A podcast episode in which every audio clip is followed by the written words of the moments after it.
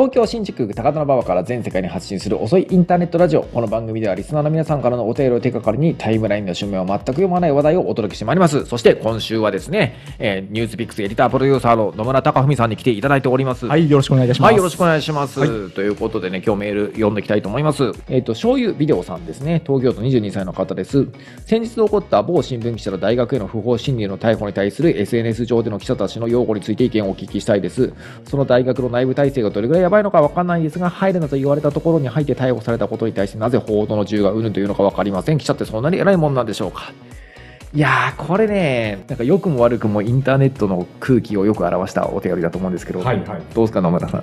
これなかなかこうコメントしづらい話だなと あの。ね、コメントする話だよね。ねあのね、これをね、なんかはい22歳、多分大学生とかだと思うんだけど、なんか説明するの難しいよね。はい。あの、2つあるわけ。まあ、俺この件に関しては基本的に詳しくないからコメントしません。うんあのコメントするんだったら本当ちゃんと調べないと、はいなかなかジャッジできない問題だと思うので、ただね、あの一つ言えることはね、結構今、お上は報道の自由抑圧してるんですよ。うん。それも間違いない、はい。うん。間違いないです。それもなんかこう、ちょっと厄介な構造なんだけど、各記者に割とそういった統治権力に近い記者たちがいて、まあ、その人たちが優遇されることによって、うん。なんかどちらかというとトップダウンからのあの圧というよりはなんかボトムアップ的にいわゆる忖度的な感じではいはい。それが失われていってくる側面が非常に強いと。うん。でなので報道の自由みたいなものに対してもっと敏感であれって記者さんたちが言うのはよくわかるが、うんうん。その一方でいわゆる古いタイプの新聞記者がめっちゃ偉そうに振る舞っていろんなところで問題を起こしてるのもこれもまた事実です。はいはいっていうことなんですよ。多分ね、なんかみんなこのニュースを見て、えまあ、僕、野村さんのちょっと年上だと思うけど、今の30代、40代、20代後半ぐらいの、はい。マスコミとかメディアとかの関係者って、うーんと思ったと思う。うん。うーんと思ったと思う。そうですね、うん。なんか私がすごい感じたのは、うん。あのこれ小野さんと同様そのちょっと事実関係がわからないんで、うん。そこについてはちょっと論評できないんですけど、まあ、ちょっとインターネットの潮目的な話になっちゃうと思った以上にやっぱりこうメディアってこうインターネット上で嫌われてんだなってことがなんか思いましたあね。のね、うん確かにちょっとやばい人いるんだようね。んあのさ、やばい人いるんだよ。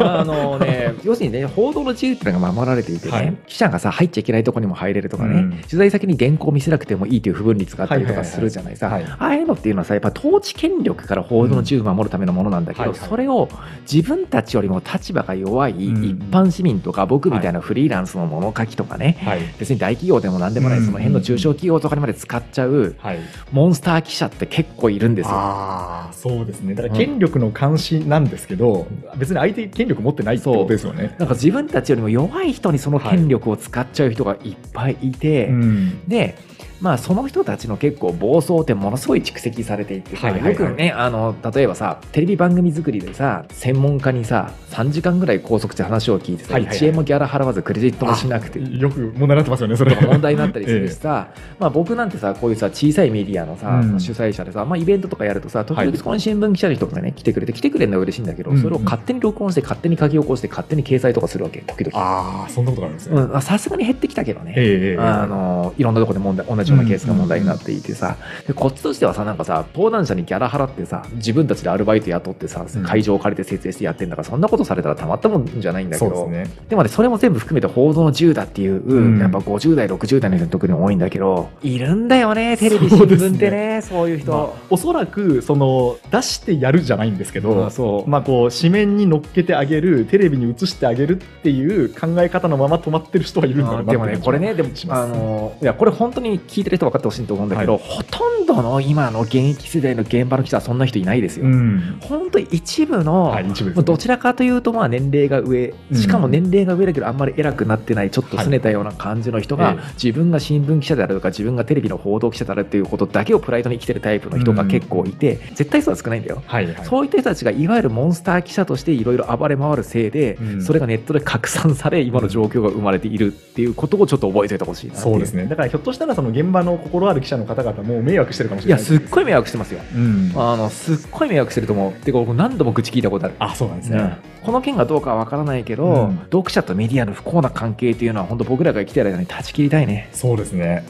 まあひょっとしたらあれかもしれないですね。自然にそういう方々が引退していって、うん、あのね俺結構世代交代で普通にどうにかなるはいはいはいはい。ただまあ15年ぐらいかかるかな、ね完全にいなくなるにはね。50今そういった方が50代だとするとそれぐらいかかっちゃいますそう、なんかね、段階ジュニアより下であることが一つの条件だと思うんだよね、まずね。今の段階ジュニアより下、1980年代生まれ以降でそういう人ってほぼいないじゃない。うんあ僕ら経験的にはほぼいないんだよ。はいいないよね。そうですね、うんほぼ、ほぼ、ほぼ、いないので、まあ、それぐらいをちょっと一つの目安に、いや、もちろんもう自助努力僕らも頑張りますけどね。はいそれぐらい一つの目安にしてもらえるといいかなと思ってます。うんはい、じゃあ次のメールいきましょうね。これはですね、えっ、と、マスターポポさんですね。えー神奈川県37歳の方です。えードラゴンボールの中でベジータとブルマが結婚しましたが、どうしてそうなったと思いますか？私は昔から答えが出ず困っていますっていう。まあ、マスターポポさんね、僕の5つ下。野村さん、私今34なのでちょあそうかちょい上ですちょい上ぐらい。ドラゴンボール見てました、あえっと見てましたし漫画も読みましたねあの、どうですか？ベジータとブルマが結婚した件納得しました、そうですねなんかわかんないですけど幼心にうん。やっぱオラオラ系ってモテるんだなっていういや、あのね。いう、なんか記憶がありましたけど、まあね、でもね、まあそれはヤムチャよりはね。そう、ですね。まあヤムチャと結婚するかみたいなことはもう当然リアリズムとしてあるんだと思うんだけど、はい。まあこれね、もうすごくね、大人の回答で申し訳ないですけど、これはいトランクスを出すためですよね。あつまりこうサイヤ人をふをはい。物語展開的に、はい、なんか味方のサイヤ人を増やさないといけなくなったために、うんベジータとブルマを結婚させてトランクスを産ませ、そのトランクスが未来からやってくるっていう展開が必要だったわけですよ、鳥山明先生には。スト。ーリー的に必要だったから結婚したまあだからそういうことでですね、だからね、昔のロボットアニメとかね、まあ、はい1年とかやっていてね、うん。まあ第2クールですよね、夏とか秋ぐらいになるとね、はい。あの最初の主役メーカーが大破するわけですよ、敵の強力な新メーカーにやられてね、だからザブングルがやられて、ウォーカーギャリアになりね、ダンバインがやられて、ビルバインになりね、はい。エルガイムマーク1がやられて、マーク2が出てきてね、ガンダムマーク2がガブスレにボコられて、ゼータガンダムが出てくるわけですよ。はい。まあそういうもんですよね。はい、だからそういうもんなんですね。そういうものなんですよ。はい。だからそれと同じような理屈で、あ、はい。ちょっとなんか味方戦力増強して敵の人造人間と戦うっていう展開にしたいなって鳥山明さんが思った時に、はいなんかベジータに子供が必要だったんですよ。はいはいはい。で、そのベジータを適当な人間と結婚させるよりは、なんかこうブルマと結婚して、うんうんうん。ででそうすると科学者一家って設定だからタイムマシーンとかそういうのにもつながっていく、うんあ、これはいい手だっていうふうにどっかでうん。鳥山明先生思ったはずなんです。はいはいはい。まあそういうことですね。そういうことなんですね。そういうこじゃあとです。別にその何か伏線が払えてたわけでもなく、うんね、そうその伏線とかはまあ一切ないです。もしかしたらナメック星でね、はいはい。ちょっとベジータとブルマがちょっと仲良くなるみたいなうんうんうん描写あったのかもしれない、俺もおぼろげな記憶だとね、でも背景にあるのはどうしてもトランクスを出したかったっていう大人の事情ですよ、なるほど。だからもちろんこれをさちょっとフェミニズム批評的に読んでね、はいはいなんかこうあの女性を子供を産むためのねキャラクターとしか見なしていない許さんジャンプみたいなことを言うことも多分できるんだと思うんだけど、うんうんまあでもそういうことは他の人がやればいいと思うよ、はいはい。あの僕の仕事では少なくともないと思います、うんはい。はい、えーこの番組では皆さんからのお便りをお待ちしております。身の回りで起きたことから人生相談まで幅広く募集します。お便りは概要欄にあるフォームから送ってください。過去の配信は YouTube メンバーシップなどで視聴できます。詳しくは概要文をご覧ください。それではまた次回もよろしくお願いします。